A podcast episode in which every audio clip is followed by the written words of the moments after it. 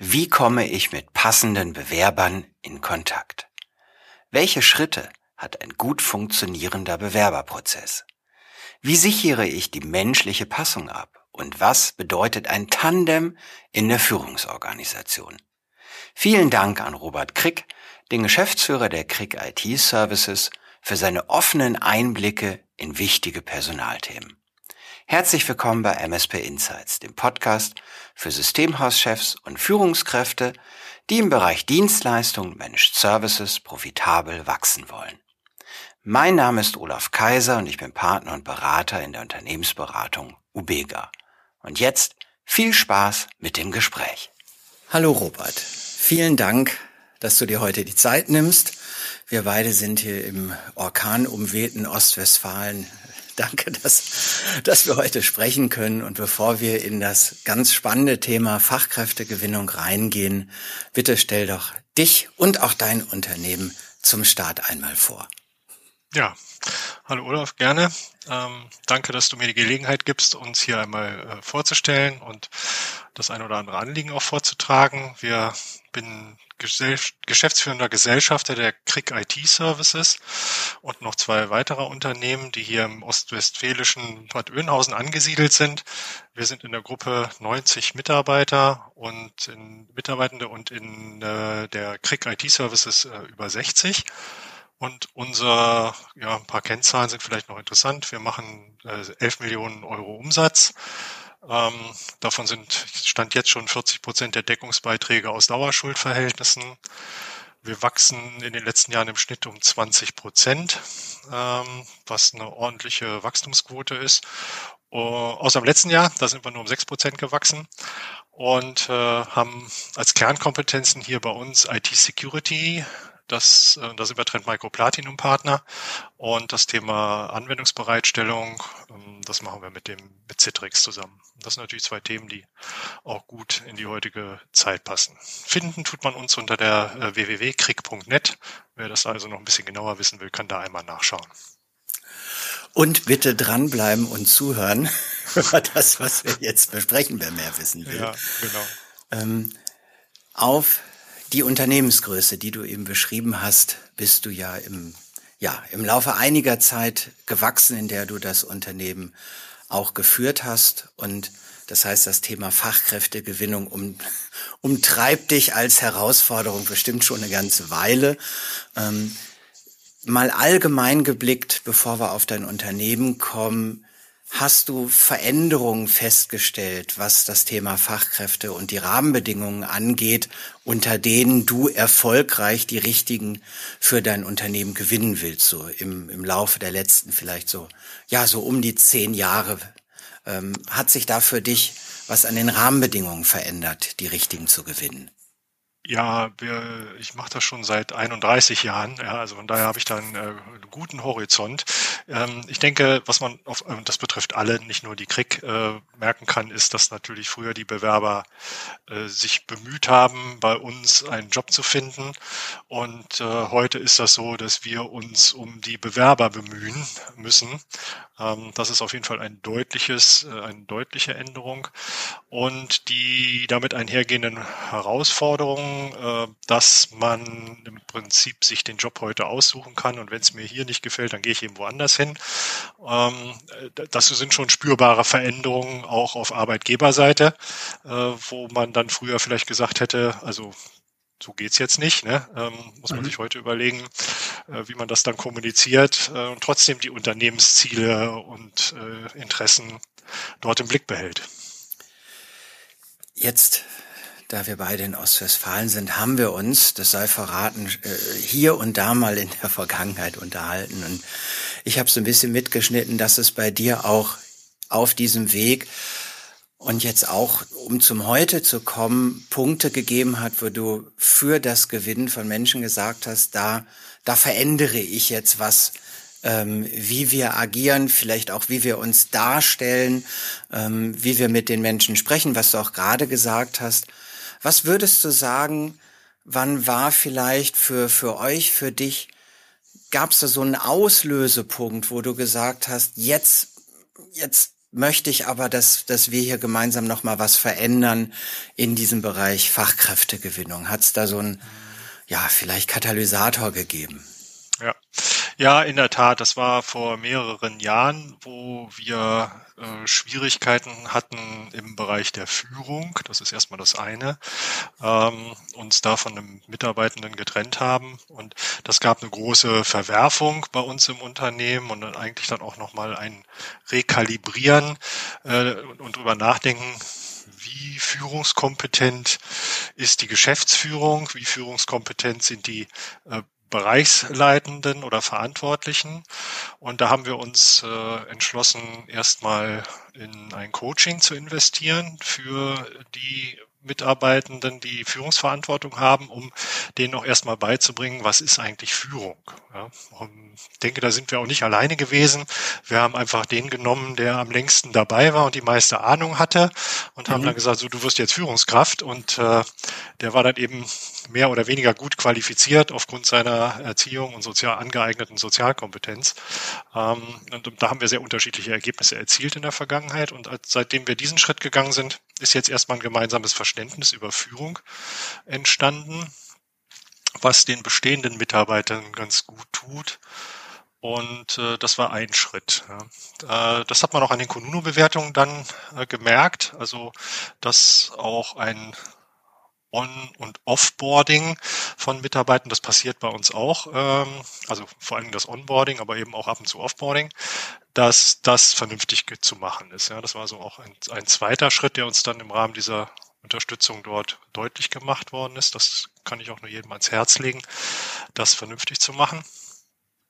Und der dritte Schritt ist, wir haben dann in eine H R-Abteilung äh, investiert, also eine Mitarbeiterin, die sich ausschließlich um das Thema Recruiting, Personal, äh, Gewinnung und Haltung, also äh, Halten von Personal kümmert, dass die also zufrieden sind äh, mit dem, was sie hier tun. Und wir haben dann auch sehr darauf gedrängt, Jahresgespräche mit den Mitarbeitenden einzuführen, die auch wirklich ja, zielführend sind, ja, also mit äh, konkreten Fragen.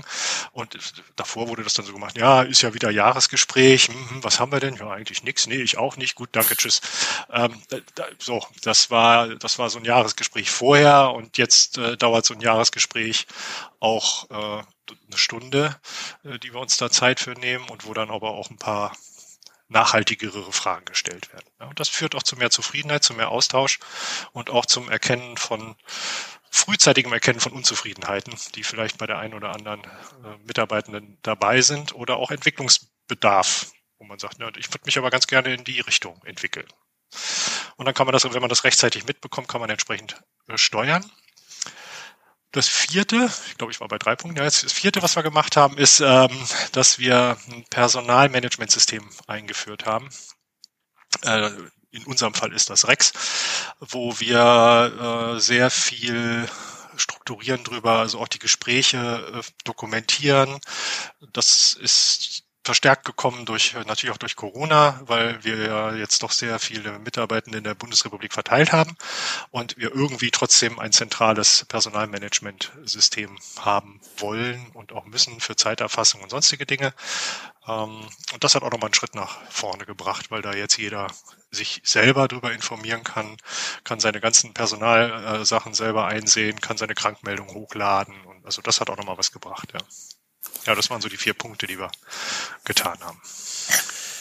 Ich glaube, die sind alle nachvollziehbar und ich finde es auch gut, egal welche Fragestellung man hat, jetzt sind wir heute beim Thema Personalgewinnung, dass man sich einmal, bevor man woanders anfängt zu verändern, sich ein bisschen den Spiegel vorhält, so wie du es gerade beschrieben hast, und einmal guckt, was vielleicht haben wir ja Dinge, die wir auch bei uns äh, noch besser machen können, bevor wir in andere Prozesse, Tools und Systeme äh, reinsehen. Jetzt hast du mir so einen kleinen Ball zugespielt. Du hast äh, davon gesprochen, dass ihr ähm, die Führung ähm, ja weiterentwickelt habt, was ihr darunter versteht. Und ihr habt auch eine Rolle Personal eingeführt und es gibt ja dich als Geschäftsführung. Ähm, das heißt, das sind schon drei, ne? Also wenn man jetzt in einem vielleicht technisch orientierten Bereich dann anfangen möchte äh, in deinem Unternehmen, dann gibt's da irgendwo eine Führungsebene, es gibt dich als Geschäftsführer, es gibt Personal. Also jetzt sind da drei Rollen, die vielleicht bei einer Frage des, des Suchens, des Bewertens von Kandidaten, des Führens von Gesprächen irgendwie eine Rolle spielen. Mhm. Ähm, und wenn man jetzt ja auf diesen Bewerberprozess geht, vielleicht hast du einen kleinen Einblick, wie diese Rollen zusammenspielen bei euch. Wann, wann agiert da wer? Also die H R geht erstmal auf Suche in den üblichen sozialen Medien. Wir veröffentlichen die Stelle und spricht die Kandidaten an, die Interesse haben könnten oder die sich hier hinterlegt haben und gesagt, ja, zurzeit passt nicht, aber vielleicht äh, mal in einem halben Jahr oder Jahr. Und es melden sich auch äh, dann nach einem Jahr tatsächlich welche, so jetzt wäre ich äh, mal soweit, äh, habt ihr denn da was offen? Also das ist so der, der erste Weg.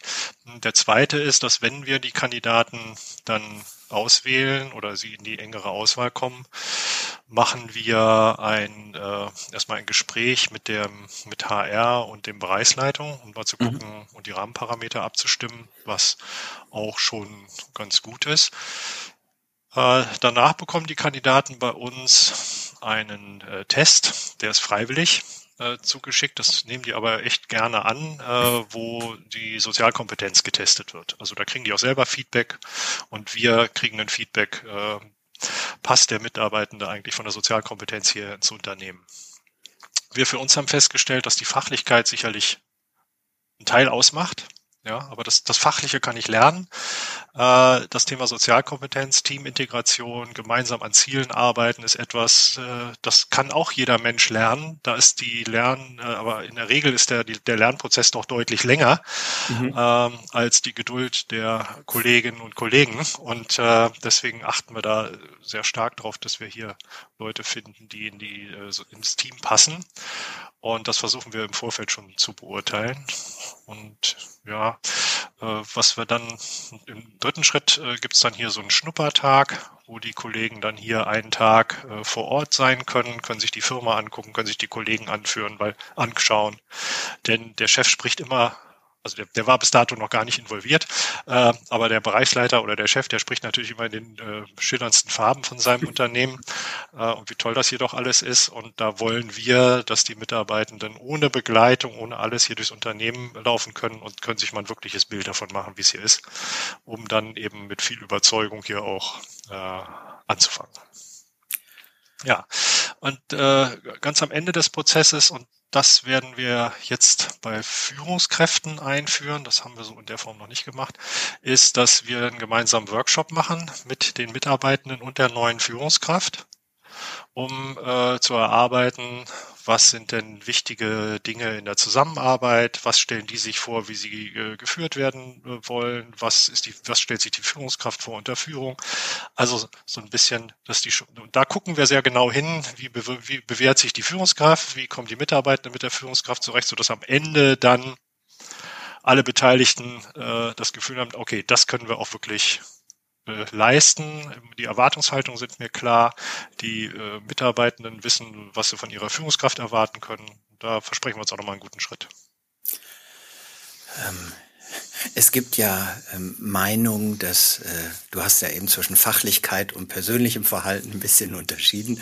Es gibt ja Meinungen, dass unser aller äh, persönliche Prägung bis zum x-ten Lebensjahr, und das ist nicht über vierzig oder über dreißig, sondern deutlich kleiner geprägt wird, und dass wir das auch nur schwer rauskriegen. Insofern glaube ich auch, dass es gut ist, das getrennt zu beachten und auch in der heutigen Zeit ähm, ja auf auf das das Miteinander, und hat das eine Chance, ist keine Wertung, dass irgendjemand falscher oder richtiger ist, aber hat es eine Chance, gut miteinander zu funktionieren, ähm, genau. So wie du es beschrieben hast.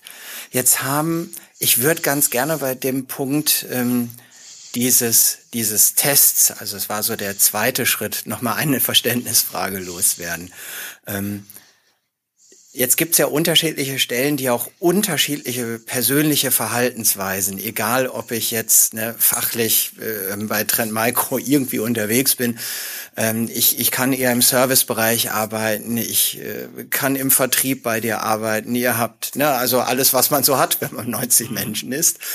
Jetzt kann ja auch jede Rolle unterschiedliche persönliche und, und soziale Verhaltensweisen vielleicht äh, sinnvollerweise haben.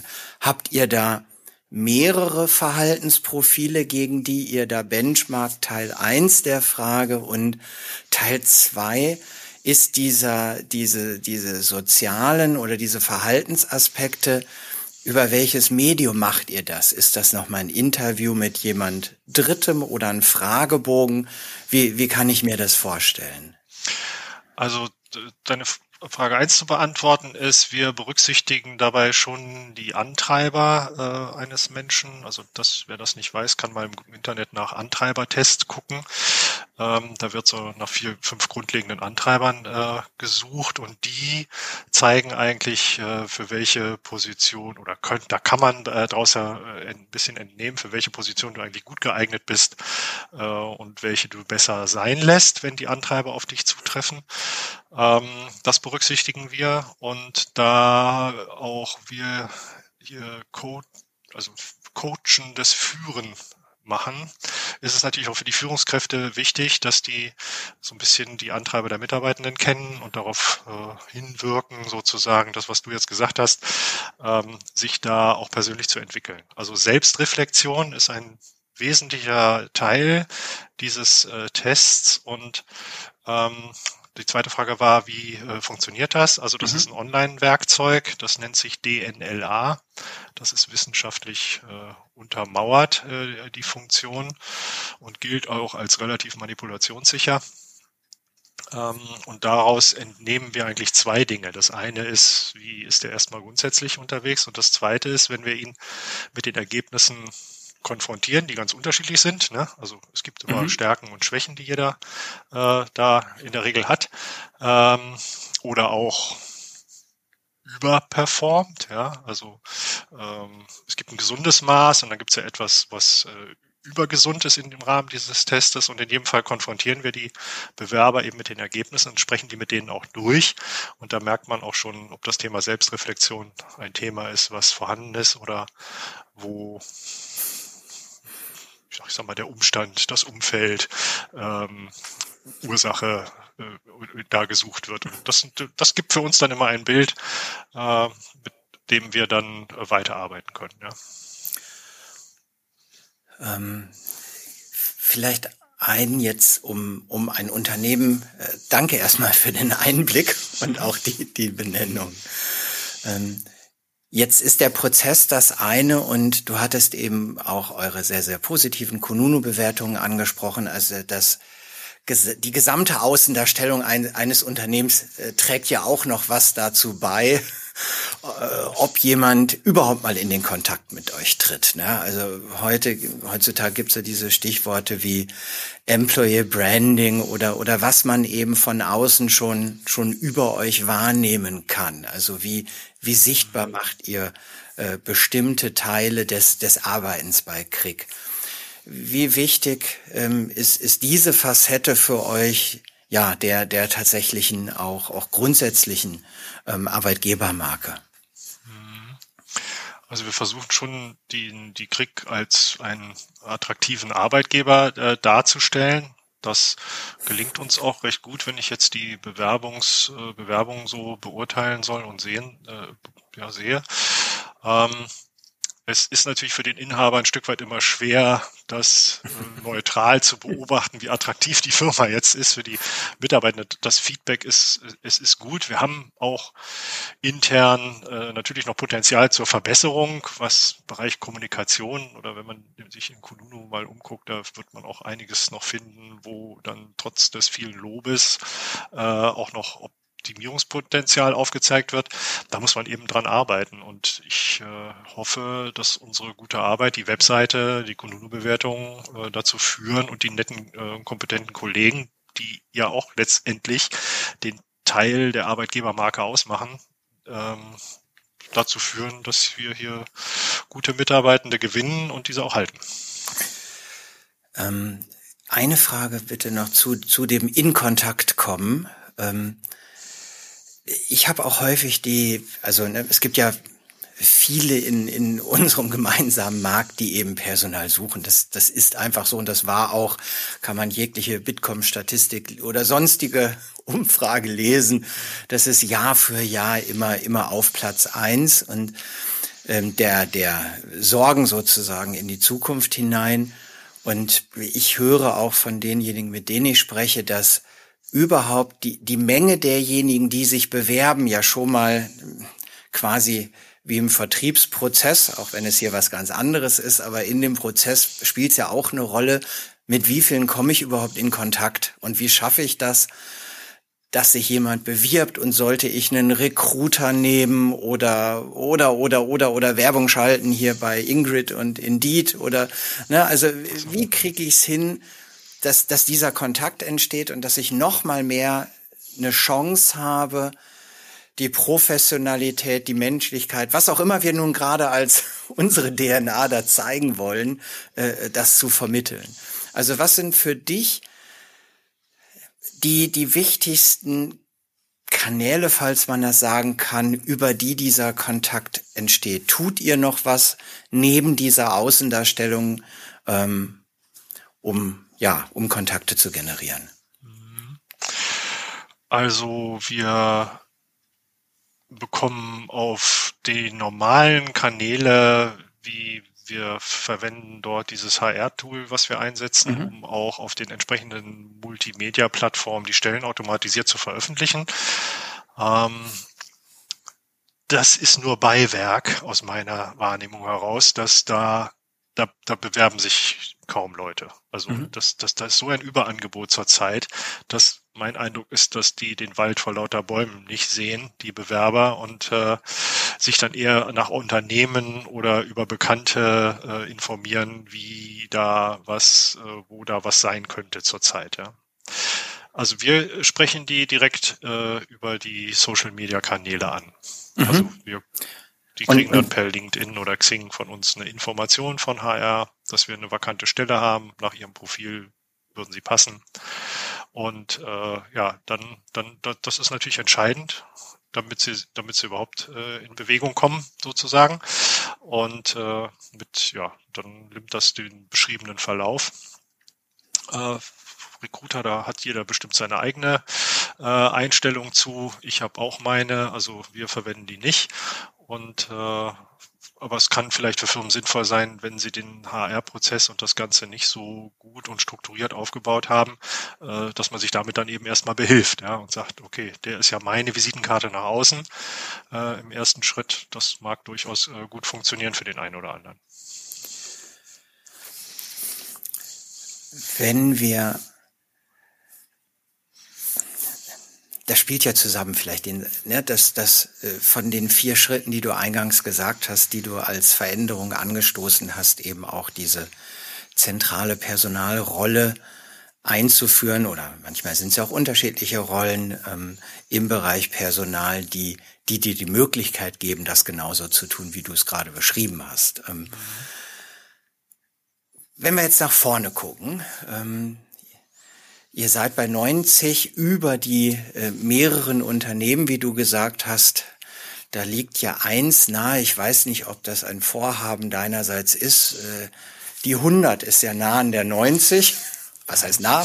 Ja, Ansichtssache, aber ähm, ihr seid näher an hundert als an fünfzig. Ähm, also damit die Frage, hast du weitere, auch, auch personelle Wachstumsziele, und siehst du noch etwas, wo du sagst, um das zu erreichen, werden wir uns in den nächsten Monaten oder auch ein, zwei Jahren noch mit weiteren Personalthemen noch mal intensiver auseinandersetzen oder da vielleicht auch noch mal was verändern? Wie ist so der Ausblick bei euch? Ja, also da wir ja ein Dienstleister sind, der nur bedingt äh, gut skalierbare Produkte hat, also im Warenhandel äh, kann ich zehn Millionen machen mit zwei Leuten oder auch nur zwei Millionen mit zwei Leuten. Das äh, ist bei Dienstleistungen oder Managed-Service-Verträgen nur bedingt äh, funktional. Deswegen brauchen wir auch im Schnitt äh, auch zwanzig Prozent Personal im Jahr. Also von daher ist deine äh, Einschätzung da durchaus äh, richtig, dass wir im Laufe des Jahres auf die hundert äh, zulaufen werden. Und was wir äh, zurzeit besprechen und auch in diesem Jahr einen Piloten machen wollen, ist, dass wir gucken, in welchem Bereich macht äh, ein Tandem als Führung Sinn. Mhm. Also da gibt's äh, Untersuchungen und auch äh, Studien, die belegen, wenn ich die Verantwortung mir teile mit jemand anderem, äh, bin ich äh, wesentlich zufriedener mit meinem Arbeitsplatz. Ich habe weniger Stress und Last der Verantwortung.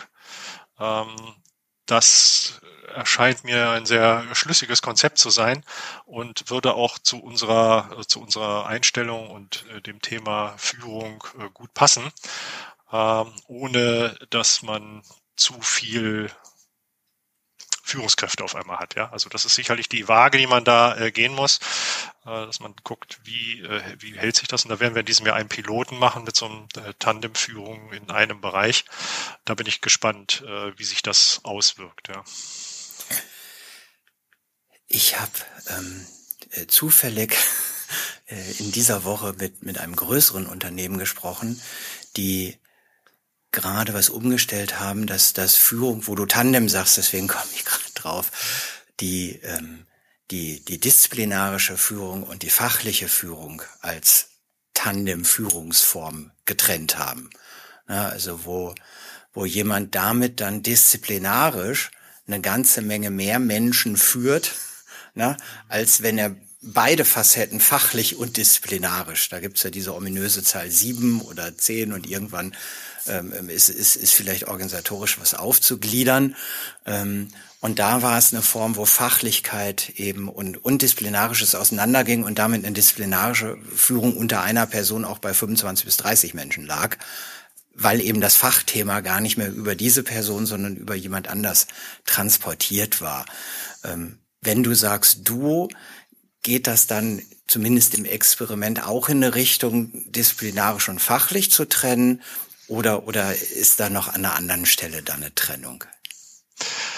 Ähm,